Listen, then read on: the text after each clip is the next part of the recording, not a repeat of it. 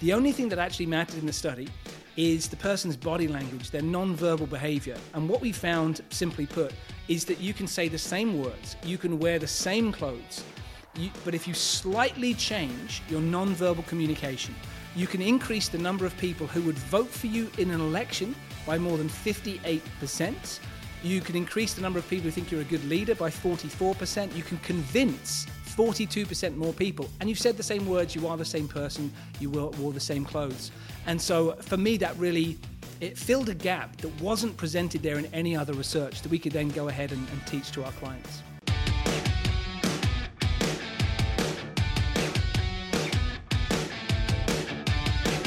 Why did I become an executive coach?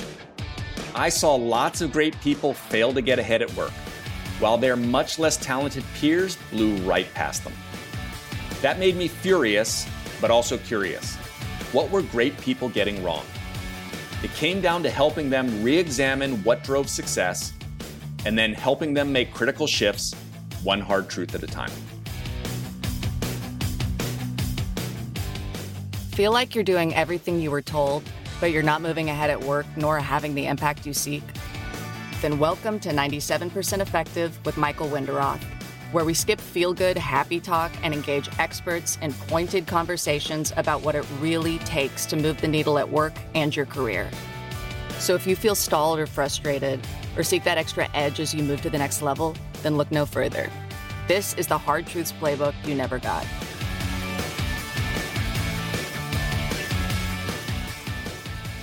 Hi, I'm Michael Wenderoth, and you're listening to 97% Effective. What if you could increase your leadership ratings by more than 40% without saying a word? Today, we're going to talk about executive presence and nonverbal communication, or what my guest today, Richard Newman, calls your body talk. In fact, that's the name of his company, which he founded. We're going to talk about the science that underpins his work. Yes, Richard has published in peer reviewed journals, but also, and more importantly, the art of how to deploy those insights and make them work for you. Because we know as you rise in organizations, you are working through others, which makes the ability to influence, of which communication is a critical component, so important. Richard Newman is the founder and CEO of Body Talk.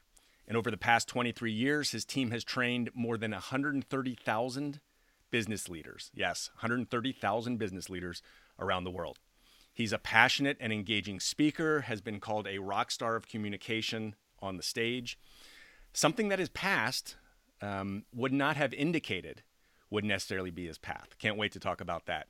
Um, before becoming a communication coach and keynote speaker, Richard trained as a professional actor and has won the coveted Cicero Grand Prize for Best Speechwriter of the Year. Richard, welcome to 97% Effective. Thanks, Michael. Thank you for the introduction as well. I re- really appreciate that. Richard, I alluded to your your past, and you know, you've said that you grew up as a shy, introverted, autistic child, um, and now global keynote speaker. Um, connect the dots of how that occurred. Yeah, so it was, it was a long journey to get to uh, where I am now. So uh, essentially, it was something that I, I've, I've gone on as a journey since I was about four years old. So when, when I was four, I was going to school like kindergarten and uh, really enjoying it. Everything was fine. And then just before my fifth birthday, we moved house and we went to this new. Uh, I got to this new school, and I remember distinctly the beginning of that day, showing up at this new place, looking at the exciting building and thinking, wow, life's going to be great here.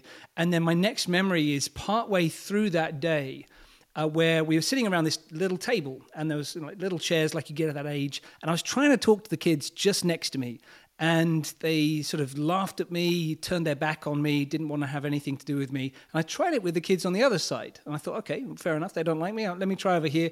And that didn't work either. Then I tried to speak across the table, and I thought, wait a second, I'm not connecting with anybody. And I suddenly felt like I was in this glass bubble, like I, I couldn't connect with other children. I couldn't do the things that they were doing to connect with each other, and I really wasn't sure why. And it started this question in my mind along the lines of, like, what's wrong with me? What's different with me? What's missing here? And I kept on asking myself that question as, as I went then through my school years, up through being like a teenager where my friends were having uh, the ability to build up friendships and and get girlfriends and do things that I wasn't able to do. Even that I would notice where if we we're out for dinner, I could see people having this engaging conversation, and I, would have things to contribute, but I just didn't know how to join the conversation. It was like looking at a, at a freeway that doesn't have an on ramp, thinking, how do I join this? I don't know what to do. And uh, so I then started to study communication. I, I, was given a book on communication by a friend of mine who could see that I was struggling. And it was a book on body language. And I suddenly thought, wow, this is opening my mind to things that I never knew existed and it suddenly gave me insights and a way into communication. So I got excited by it, and that started me on this path of over the next sort of five or six years. I read over 200 books on the subject of communication, looking at body language, tone of voice, stage presence, uh, storytelling skills, you name it, anything that I thought would give me like a little edge uh, in my communication skills. Meanwhile, uh, my uh, my friends were all going off to university, and my parents were very keen that I would do the same. And I thought, actually, I don't feel like that's my path. I, I decided that I wanted to do something good for the world, and that led me to volunteering to be a teacher. Where I went off to the foothills of the Himalayas, where I was living in a little Tibetan monastery, uh, teaching English to Tibetan monks who didn't speak any English.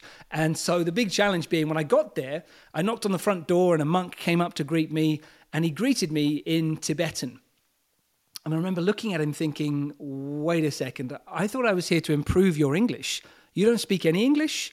Uh, what am I going to do about this? And so, like, I went to their, uh, I went to their kitchen, and uh, I realized that I was going to be teaching them without a proper classroom, using a couple of uh, planks of wood that had been nailed together and painted black. They had a power cut almost every evening, so we're just using candles. And I was speaking to people who didn't speak a word of English. And so I had to figure out a way through body language and tone of voice to connect with them, just to get through this experience. And by the end of six months of living with them in, in, this place where, just bear in mind, this was 1995, we barely had electricity, there was no Sky TV, there was no emails, no mobile phones, no WhatsApps back then. Uh, it took six weeks for somebody from the UK to send me a letter. And if I replied the same day, it would therefore take three months for them to get my reply from the day they sent it. So I was really cut off. But by the end of six months, they, they could have a good conversation in English with me. And I thought, wow, body language can do so much. I have to study this more. I came back to the UK and then started studying acting, where I was learning all about how to sit, stand, move, and breathe in the way that could impact someone on stage and impact an audience and bring a character to life. And then I was talking to my hairdresser about this just shortly after I came out of acting school three years later. And uh, he said, who, who are you? What do you do? What are you interested in? And I talked to him about my experience with the monks and my experience at, at, acting school. And he said, If I give you a free haircut, could you teach my team how to communicate? Mm. And I said, No, I, I, I, can't do that. I don't know how to do that at all. He said, Well, I'll give you a free haircut, come back and figure it out. And I did this two hour session for them for a free haircut that would have cost maybe 20 or 30 bucks, I forget. And they loved it. And I actually really enjoyed it too. And I kept on going back. And then word of mouth spread. And pretty soon I got this phone call from someone who said he was the head of an engineering company. And he said, I've just had my hair cut today, and my hairdresser tells me you're this amazing communication teacher. Could you come and work with my team? We've got 30 engineers doing a big exhibition. And so I, I started to teach them. I got a website going. And I kept going on this journey of just thoroughly investigating communication and teaching it where I could to the point where, and we can dig into this one, uh, where I, I got published in the journal Psychology for the research I was putting together, this unique piece uh, around things that can really improve your ratings and, and your results. Uh, but it wasn't until I was 44, so I'm 46 at the moment. It wasn't until I was 44 that I finally realized part of what had been driving me to understand communication, which is uh, that I am autistic. And when I got this diagnosis, I thought, wait a second. It's almost like that moment in, um, for any Star Wars fans watching this, where you suddenly work out that Darth Vader is Luke's dad, and you go, wait a second, I need to just go back for a moment through all of the stuff that's happened previous to this just to figure out what the true meaning was in all of these interactions. And so that's what it was like for me, where I thought, oh, now I get it. This is what's driven me, and this is what's led me to see communication from a different perspective to other people, and therefore find insights that they didn't uh, see for themselves. So yeah, it's it's uh, that's a long answer to your question, but that's kind of a long journey I've been on too it's a wonderful and very unique background, and I and I kind of laugh as I hear that because um, it's kind of go east, young man. Um, at the same time you were there in Tibet, I was over in Beijing. Uh, so right. we have kind of parallel paths, um, and and I love there in your story. There's both the science, right? You you really started to read about this, try to figure it out, but then there's the part of applying it, and your first customer is your hairdresser. Um, when, when you first yeah. gave your first keynote speech, did you knock it out of the park? I just got to ask this. Oh yeah, good question. I think no, I think that for me, um, speaking and teaching was an evolving skill. You know, I, I feel I feel very grateful that my first client was a group of Tibetan monks who couldn't speak any English and probably couldn't tell me if I was terrible anyway. So, it, you know, I had that six months of getting up in front of them and getting up in front of kids uh, who I was teaching at a local Tibetan school as well, uh, who were aged 9 to 12. And so they were actually a much more challenging audience than the monks. So I was just gradually building skills then and then gradually building skills like in the back of a hairdressing salon and so on.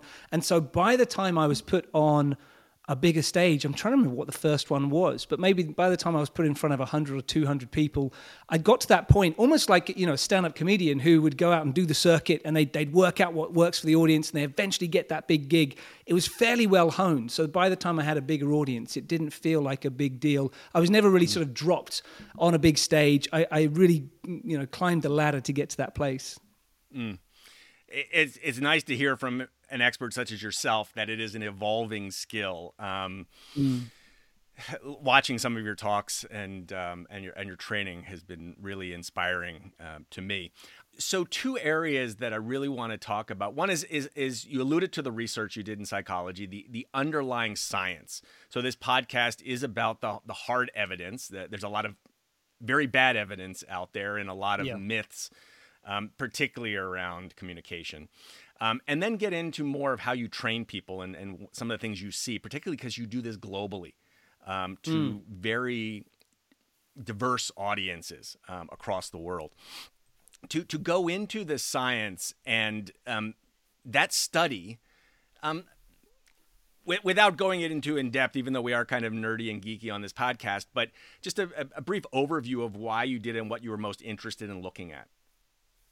So I think for me, the quest towards building that piece was that there, as you say, there, there's studies out there or ideas, myths, and notions that people have about body language and communication, uh, where some of it is not proven, uh, and some of it is, is just play, uh, plain false. And particularly, I think the most well known statistics about body language that people cite and have cited for many years is people often say 7% of communication is words. And it's been taken so out of context, this message, where I've seen people, I've seen this on a website where someone said 7% of communication is words, and therefore you need a personal branding expert who'll give you the right wardrobe. Like, it has nothing to do with what the original study was about. So, to clarify that piece, Albert Mehrabian, back in, I believe this was 1968, something like that, uh, he did a study with uh, less than 60 people in California in one town where he did a study and he said to, to, people, you can only answer a question by using the word maybe. So somebody would say to you, Would you like a coffee? Shall we go out on the weekend? And you could only say maybe. And then when the person got the response, when they were saying maybe, the person listening to that would respond, How much of the information in this interaction are you taking from the words, the tone of voice, and the body language? Of course, in that setting, the word is going to be low because it's the same word every time. And it really just showed that body language stood out over tone of voice. And even Albert Mehrabian was on uh, BBC Radio, Radio 5, in around 2010, where he himself said, Look, it's really been taken very much out of context, and people need to do further research and studies. And so I was listening to that, and I was looking at all the different books available, any piece of research that I could find around body language, and I realized that I was at the point where I'd been teaching it to clients worldwide for over a decade. And the, the studies that I'd found that I felt I could rely on had, limitations. And there were certain things we were starting to teach because we saw that we were getting results for people internationally, no matter what their background was, their age, their gender, their skin color. We were getting great reactions from certain pieces we were teaching that was building off of what we'd seen in research before. And so I said uh, to myself, I want to create a study that proves if there is anything that you can do universally, non verbally, that will improve your impact. Because if we can do that, then we can take this study and use it to teach our clients so I, I, went to the head of psychology at UCL, which is Professor Adrian Furnham, and he's known as one of the top experts in psychology in the world today. And he's been involved in numerous papers on nonverbal communication and influence. And I said, here's what I want to do I want to study everything, all of these different aspects of body language that I might teach, and I want to prove what is the best version of all of these for my clients in communication. And he said, look, you're studying way too big, way too broad. We've got to really pin this down. And so we pinned it down to a few different areas that we wanted to particularly work on. But we worked on this. It was one of the largest studies that's ever been done of its kind. More than 2,000 people involved with this, where we, we worked with uh, men and women aged from 18 to 65 from across Europe, uh, across Asia, and across the Americas. And we were showing them a video of someone speaking to them to see how did they react to this person? And in every video we created, the person was saying the same words and wearing the same clothes. But what the pe- people watching the video didn't realize, they saw one video, and uh, what we did was in each of the different videos, we would change the person. So it might be a man or a woman in the video. The person might have. Uh, they might be older or younger. They might have lighter skin or darker skin because we wanted to see do those things change our results from this video? And we found that none of them did. It didn't matter if we showed a video of an 18 year old woman speaking to um, a man uh, who was watching the video in Mumbai versus having a 50 year old man uh, presenting the video to a woman who was watching it in California. Those things didn't matter.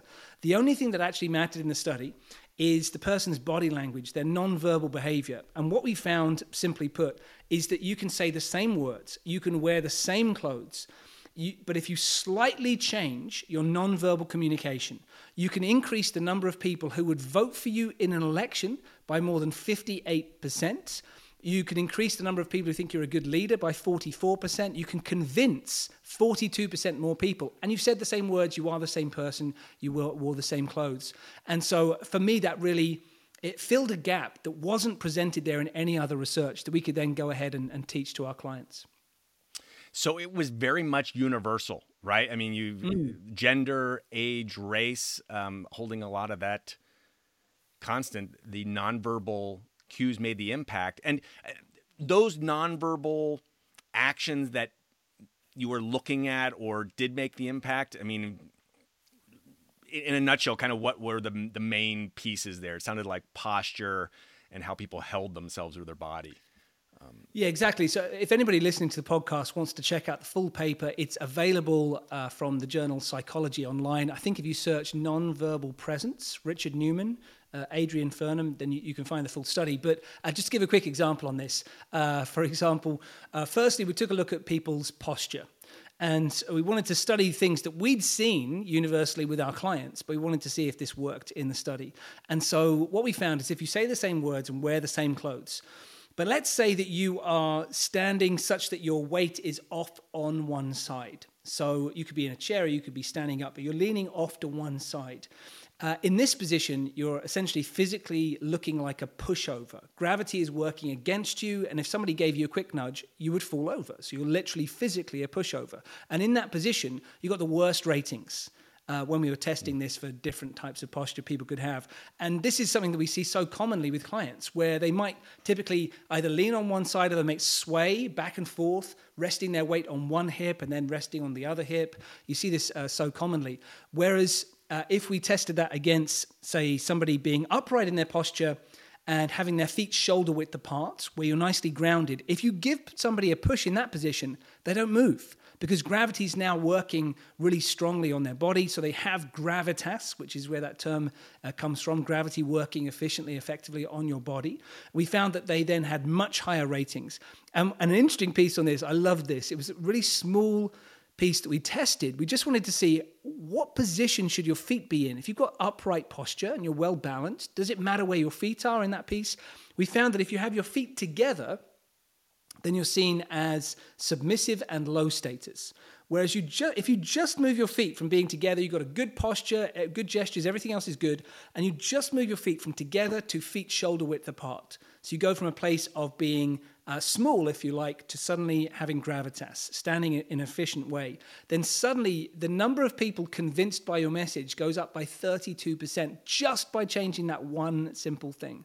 So it, it was fascinating for us to look at all these different pieces and then to be able to go and teach validated information with our clients worldwide. Yeah, it's a fantastic study. I'll, I'll, I'll make it easy for people and put the link in the show notes. But I'd call out also when I was reading through it two things. Um, you know, one was also some of these individuals were basically taught these things. You know, not like for years. They learned it right before they went and did their recording. So it sounds yeah. like just simply adding these, obviously practicing it a little bit, but learning that it can be learned and can immediately make an impact. That's exactly right. That's that's part of what I really loved about this. Well, there's two things to say about it. Firstly, I always say to clients when we're running a course, I'm going to give you these results in 30 minutes or less because it's so straightforward to do. And secondly, the reason it's so straightforward is that what we're teaching, what we discovered in this study, is that it's not about learning manipulation techniques, sort of being something that you're not to try and forcibly convince people or have authority. It isn't that. What we discovered which was just a, a wonderful blessing out of this, is that essentially what we were doing was showing people how to go back to how they're born to stand, how they're born to gesture. So if you go back to how you were naturally born to speak, you get a much better reaction from people. And so, uh, effectively, what we do when we coach clients on this is that we uh, we get them to unpick their habits, the various hmm. different mm. habits and affectations they've built up through the years, which might be sort of casually standing off on one side with their foot jauntily put across the other one and thinking that it looks casual and so on. We say, let's just get rid of those things. Let's go back to when you were one year old and you were trying to stand up for the very first time, what did you do? If you stood up with your feet together, you fell over. If you stood up with your weight on one hip, you fell over. And eventually you worked out the way for a human being to stand up most efficiently is feet shoulder width apart, lifted sternum, strong posture, and suddenly everything works. And so we're, we're bringing people back to that most natural version of them. And it feels so hmm. freeing. People often say, Wow, you gave me my arms back you gave me my sense of you know physical authority back. I feel more myself. I feel more confident because we're just taking away, the, away those little um, ineffective habits. Yeah, and this is really interesting too. I mean, I would say, um, you know, kind of misnomer is that, or another way of phrasing this, right? Your study shows this kind of universal body language. So even a petite, say, dark skinned woman if they are having a strong posture and following these things, they're going to have gravitas in, in their own way. This kind of, like you said, the kind of natural. Exactly, and th- this actually really blew us away when we did the study because we thought there mu- there must be uh, something that will impact this study. Sexism and racism will no doubt come into this, and where we test it in the world and who is watching that video will yeah. strongly impact the results. And we were absolutely stunned that we didn't find that. And so we found that uh, if you had someone, and we, we would ask people who are taking part in the study, how old do you think the person is on the video? And so it ranged from uh, seeing somebody as being 18 years old up to 70 years old. And to give people like the secret behind what we did there, to make sure that it was as strong as possible, it, we had the same, we had four actors involved. And uh, two were male, two female, two with lighter skin, two with darker skin. And we put them through an aging process. So we made them, we went through like prosthetics to make them look 30 years older. So we weren't using a different person. Mm. It was the same person, but who looked older. And when we aged them, it didn't improve their gravitas, which we were surprised by. If it was a man or a woman, it didn't improve the gravitas. The skin color didn't improve that piece either. It was just the physical things, which was really surprising and blew up the hypothesis that we went into things uh, with. You've been listening to 97% Effective with your host, Executive Coach Michael Wenderoth. If this interview is making you think, make sure to share it with a friend. Now, back to our interview. And Richard, now, now, like I said at the beginning, 130,000 people trained around the world. I, am curious. You clearly don't have time to do studies like this, um, but if you were to do another one, what are you most curious about, or what would you try to look at? Yeah, great question. I think uh, you know, reflecting back on the study that I did, I, would love to go back and do another study that was specifically on tone of voice because uh, you know I, I really scratched the itch that I had around uh, the body language, but uh, we didn't. We, we aimed in the study. We aimed to keep the tone of voice the same on every single video so that it, it wasn't coming into play, and we would mm. film it over and over and over again to get that right. Uh, but the tone of voice is something that you know, I'm very well aware people judge so much, even from five seconds of hearing your voice. They will get clues from where you come from in the world. Are you male or female? What is your age? What is your education level like to be? And how do I feel about you? Do I trust you? Do I like you? Am I warming to you? What sort of conversation is this going to have? How do I feel about you? How do you feel about me? There's so much information that we get from that. And so I would love to be able to help people with that piece as well. So we do teach clients around uh, voice, but we, we haven't found any really strong studies that give us everything that we need in that space. So I think that that's, uh, that's an open area for, for people to dive into. So if anybody mm. listening to this podcast decides to launch a study, I'd, I'd love for them to send it to me and you certainly got a large database to to draw from as you train people. Um, mm. Moving over to putting this in practice, so there's the underlying science of of why these things, if they're implemented, can help you improve your leadership ratings and how people perceive us, confidence, leader leadership like. Um, first to start, I mean, I also have lots of clients that I that I work with that are seeking to to raise their leadership and the word authenticity um, get, gets bandied about a lot. And, and I'm just very curious to hear how you react when someone would say, you know, but hey, Richard, you know, I, I, I get all the science, but my authentic self is a shy, introverted, fact driven engineer. Um, and in my culture, we're, we're meant to be deferential. I'm not like you, I'm not going to be a rock star communication. Um, that's my authentic self. And how do you respond to that, or how do you, you think about that? Because I think authenticity is used in many ways. Yeah, uh, there's so much to say on this, and you're right that authenticity has been one of the buzzwords that's that's come up in uh, learning and development uh, for the last ten years in sort of management programs as well.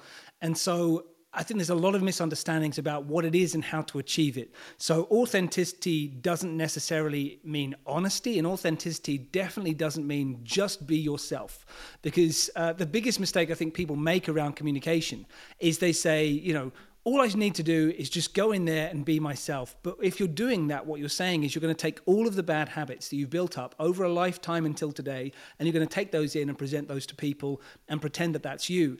And so, what I'd like everyone to question is that um, who you are right now is just a set of habits. It doesn't define you. It's not your complete identity. It's not it's certainly not your complete potential. It's just the habits that you have, the survival habits, the coping habits, the communication habits that you've got into, and they are not who you are. And so if you think about uh, somebody who often where we get um, to work with people is when they've been promoted from say manager up to VP and they've got to go on the stage and speak at the conference and really engage people to drive forward strategy and so on.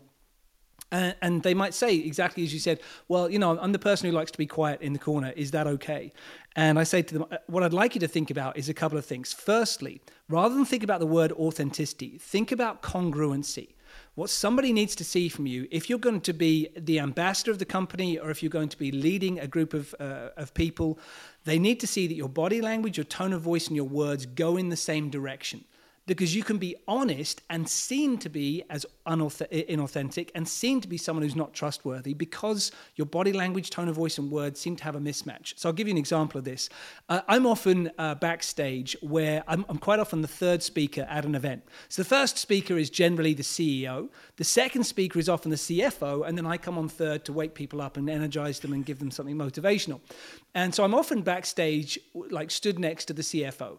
And CFOs uh, quite often might be the person where they think, okay, the CEO is the charismatic person who sort of gets people going, and the CFO has to come up and talk about the numbers, and they are backstage, slightly shaking occasionally, uh, just wishing that they didn't have to go up. And you'll see them go on stage, and they'll say, um, hi, hi, everybody, uh, really, really excited to be here today. Uh, the numbers are good, and uh, I just, you know, we're gonna have, we're gonna have probably a really good uh, year ahead. And people are listening to it, thinking this person's lying to me. They're, like, there's clearly something wrong. I need to jump ship before this place goes under because what they're seeing, the person might be completely honest, but right. their body language and tone of voice doesn't match. And when we see that mismatch, we believe what we see, not what we hear. And so we, we're watching body language that seems to be uh, apprehensive, and therefore we think, what am I missing here? So we've got to make sure that we have congruency, everything heading in the same direction. That the second way to think about this, if people say, oh, but that's just not me, if you're given a position where you need to get on stage and you need to um, uh, lead or inspire people, you can think about it along the lines of being a surfer on the ocean. You know, you might be the kind of person who's very comfortable in a deck chair, but you, if you put a deck chair on a wave in the ocean, you're going to drown. Like, it's no point thinking about what do I normally authentically do. Well, that's that's not going to work anymore. You know, but if you're the kind of person who likes to go to the beach with a, a shovel and spade, great. Well, just stay there. That's not going to help you when you get out on the waves. So, what you need to do as a surfer, if you're given a surfboard, you need to learn how to surf. You need to get to a point where you can ride the waves and competently be out there and survive and do a good job and look God good doing it. And so that's where we tend to come in is to show people how do we take the essence of your personality, so it is you, and bring you to life in a way that you can be the best surfer, or in this case, uh, the best you know keynote speaker or person leading a huge pitch. And it's always authentically coming from the essence of them, but it's having the techniques around it that allow them to succeed in that situation. And so a lot of it is is it and you were trained as a professional actor. Is this acting? Because uh, there's the kind of tension, right? You've got to be something up there that the audience, the congruency concept. Uh, but again, yeah. you're saying it kind of still comes from you. Uh, how does the acting yeah. uh, fit in there? Yeah, so I, I, really love and I really appreciate my parents for uh, giving me the opportunity to go and do professional acting training. And I encourage everybody to do it in some way. If you want to improve your communication skills, just you know go to a night class, evening class of some sort, and you know go and do improv or do acting classes or so on, because it introduces you to a way to connect with other people, to bring words to life, to communicate a story, to create feelings, and so on. So what it's really given me a couple of things. Firstly, if you look at great actors we really resonate with. Uh, none of them are doing it the same way as each other.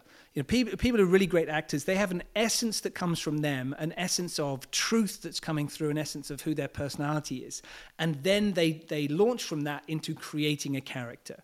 And so the same could be true if you are, you know, expanding your communication skills, wanting to be more dynamic in the choices that you have. It's coming from an essence uh, from you. But one of the key lessons I've always remembered from being an actor is that uh, there was a question we were constantly asked, which is before you enter a scene, how do you want the other people in this scene to feel? And how do you want the audience to feel? So it's always that outward focus of what is like the end goal of the feeling that would be created. Mm. So not just, you know, stand still, move your arms and say the words. It's never that. It's driven from a place of what feeling do you have right now as the character, but what feeling do you want the people on stage to have by the time you leave the stage? And so everything you're doing is driving towards that sense of, I would love for them to feel, you know, in the case of an acting scene, it could be I want them to feel afraid, or I want them to feel disappointed, or I want them to feel entertained before I leave the stage. So if you enter uh, the same sort of principles into communication in business, you might think before an important meeting, I know what I'm saying, I know what I need to do, but how do I want them to feel by the time I leave the room? How do I have that outward focus? So it's key in order to avoid self consciousness, just to think what is the feeling I would love people to have by the end of this meeting, sales pitch, update, talking them through a spreadsheet, going through a key strategy. What feeling do I want them to have? Is it enthusiasm? Is it clarity? Is it a sense of excitement about something? Where do I want them to get to? And so that can really help to shape everything you do in terms of it, it shapes your body language, shapes your tone of voice, shapes the words you choose, it shapes the, the design of the slides that you might be using, it shapes everything towards that end goal. Uh, because, you know, we all know you can give someone instructions, but if they don't feel like following them, they don't trust the information, if they're not motivated, if they're not engaged by it, it's just not going to happen. So yes, have the yeah. words there, but you've got to focus on how they want to, how you want them to feel. Yeah. So I mean, really important concepts here around congruency and that outward focus. Um, you started by talking about this is kind of an evolving journey, right? And you can learn this and get better. Uh, as you've trained so many people, you you know you certainly and your team has a has a feel for those who really you know, take off from where they were and and, and improve dramatically um, versus say some that that tap out or, or are not improving. Is is there a key differentiating factor there? Yes, I've seen this uh, occasionally where there's a couple of um, pieces of advice that I give to clients that we work with. Once I was working on an event, there's about 20, maybe 30 people in the room. And uh, I was I was just getting things set up and organized. And clearly, this person was talking to the person next to him, he didn't realize that I was the person running the event. He thought I was just an attendee. And he he said to his partner, um, "There's no point me being here you know, either you're good at communication or you're not. This course is a waste of time. And I introduced myself and said, Well, I'm, I'm running the day and uh, let me talk to you about this belief that you have. And so, you know, people would have heard about this concept of a growth mindset. If you've got a fixed mindset of this is who I am, this is how I will always be, then clearly expanding that skill set is, is, is going to be very challenging. Whereas if you go with a growth mindset, that sense of, you know, the elasticity of the mind to be able to take on new things and, and lean into becoming more, then suddenly it becomes much easier. Now, what I say to people when they go into coaching sessions with us is I say to them, you know, you've got to be prepared to be uncomfortable. You've got to be prepared to be in a situation where you're changing your muscle memory away from what your current habits would lead you to do to go in a new direction that will feel weird and strange. Just like the first time you learned to drive a car, you probably thought, this is weird and this is uncomfortable, and I'd rather just get out and walk because I, I could have been there by now. And so the same is true when you start to expand your communication skills. It can feel hard at first, but if you lean into it and go through that sort of initial discomfort, you can then find more of who you really are. And so I, I would always encourage people to make space for that journey uh, to happen. Uh, another way that I say it is that if you imagine that there's a, a door on one side of the room and you're holding onto the door handle, there's no way for you to reach the other side of the room and touch the other wall hmm. unless you let go of the door. And a lot of people want to hold on to who, the, who I am right now and try and reach to the other side, and it's never going to happen. So sometimes you just got to let go of who you've been recently to explore new habits and new parts of yourself to, to make that journey really work. It's a beautiful analogy. Richard, two quick questions here as we're coming to the end. Um, these parts around body language and communication. I, I, think most people out there thinking this is, you know, go up and it's a prepared speech. Do these same principles essentially apply too if you're kind of more in an impromptu? I think this gives people a lot of anxiety. They're presenting to the board and they're going to get grilled. Um, they don't want to look like the deer in the headlights, and we know gravitas can take you a long way there. Does, does mm. body language more or less function in that context similarly, or are there differences? Yeah, absolutely. I mean, body language is a language. It's always communicating. And the funny thing about body language is that in order for the English language to communicate something, you have to open your mouth and say something. But body language is always communicating all day, every day. And you know, to, to help people maybe feel more at ease with it, I always say there's no right or wrong body language. Some some people sort of look down on folding your arms, or they look down on putting your hands in your pockets. There's nothing ro- right or wrong with any body language. The same as there's nothing right or wrong about any word in the dictionary. It's just a word that means something and might mean different things in different contexts. So your body language is communicating something at all times. And so yeah, I encourage people to put body language into action in one-to-one situations uh, in small group settings. And then one, if they do need to do a big speech up on the stage, then essentially they're just expanding what they're already doing. So you don't need to wait for a big event to put things into action. So a quick example of that would be uh, I sometimes talk to people about a palms down gesture. Palms down is a great way of uh, showing a decisive message saying, you know, I must have this finished by two o'clock on Friday, or we are definitively the best organization for you to work with on this project. Palms down, strong, confident, closed message. Now, you could do that on stage in front of 2,000 people, or you could do that with one person. Uh, you could say, uh, if somebody says to you, How was your day today? You could do a palms down and say, I'm really confident about this meeting I just had. Uh, you know, I feel like I gave it everything I've got. And you're just practicing doing it. So then you can practice it in small situations and then use it in bigger situations if you need to. And, and I'd be ris- remiss not to ask the question, too. Here we are talking, um, you know, doing our recording here remotely, you in the UK, me in Spain. And of course, we went through the whole pandemic. Um, mm. Thinking about your, your presence online, similar principles too, or any practical strategy or thing that you want people to think about when they've shifted to an online remote or even hybrid setting now? I imagine there's a lot of complexity in there. Yes. Yes. So there's a few key things that we tell people to do when they are communicating on screen. And we're very privileged on our company in Body Talk, where we've got, I think it's four people on our team are former or maybe current BBC presenters. So they're very comfortable being in front of the camera and using microphones and so on. So early in the stages of the pandemic and the lockdown, we were leaning on them to figure out how do you how do you communicate well on camera. And essentially, what we've come up with, uh, our thesis on this is that what we're aiming to recreate is a sense of face to face communication. So you want to have a feeling like you're just across the table from the other person. That's really where we want to be because otherwise, you know, that um, uh, having somebody on video doesn't really help us. And so a few things that can make a massive difference for people. Um, so we talk about height, light, and the rule of thirds. So, firstly, in terms of the height, most people who are doing virtual meetings still to this day, what do they have? They have their laptop on the desk in front of them, which is maybe, you know, 12 inches lower than where their eye line is, which means that they are constantly looking down. And what the other person sees on the other end is somebody looking down on them. So it makes it feel like they're sort of dominating them or um, that they might feel a bit sort of intimidating in some way. So that position doesn't work. Uh, you also get some people with an external webcam that's way too high and it looks like the eyes of God looking down upon them and it just doesn't come across well. So a simple thing to say is with height, you want to have eye to eye communication. So you want to set up the camera exactly the same height as your eyes. So if you if you put yourself in good physical posture, lift yourself up, measure it. your eyes to the desk, measure the height of the camera to the desk, and it needs to be the same height. Uh, so that allows you to have eye to eye connection with people. Second thing to talk about is light. There's lots of people who have sort of windows behind them, which means that there's uh, there's shadow on their face. It's hard to focus on them.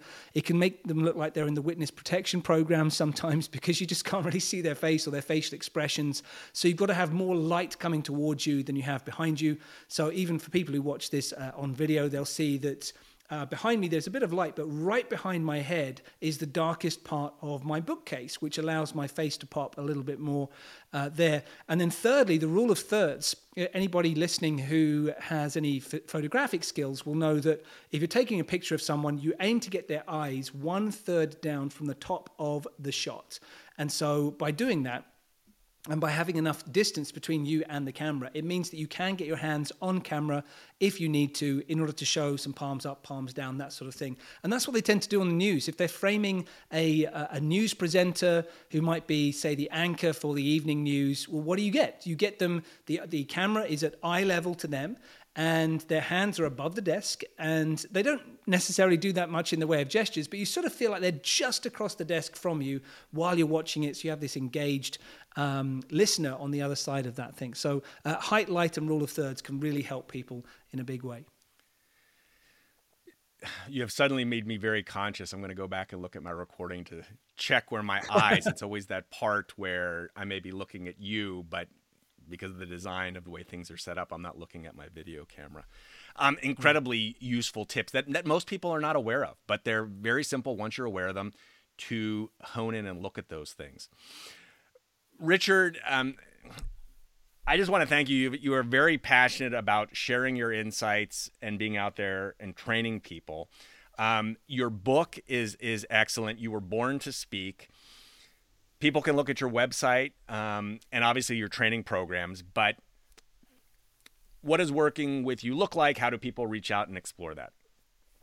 Yeah, I appreciate it. Yeah, I was.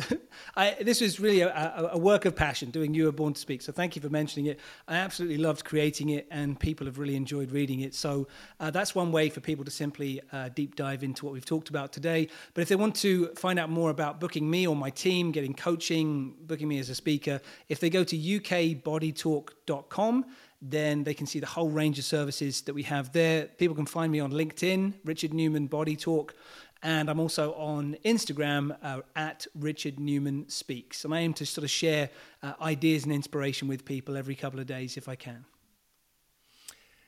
Richard Newman, CEO and founder of Body Talk. Um, Richard, thank you for joining me on 97% Effective. You're welcome. Thank you. Thanks for listening to 97% Effective, where we skip happy talk and help you break through and ascend one hard truth at a time. Help others discover this show. Leave a review and rating wherever you listen to your podcasts. And if you like what you heard, you can get free resources, including the first chapters of Michael's book, Get Promoted, on his website, www.changwenderoth.com. That's www.changwenderoth.com.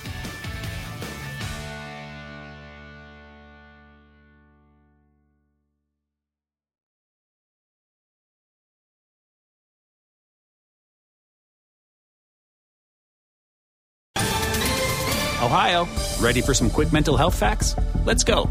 Nearly 2 million Ohioans live with a mental health condition. In the U.S., more than 50% of people will be diagnosed with a mental illness in their lifetime. Depression is a leading cause of disability worldwide.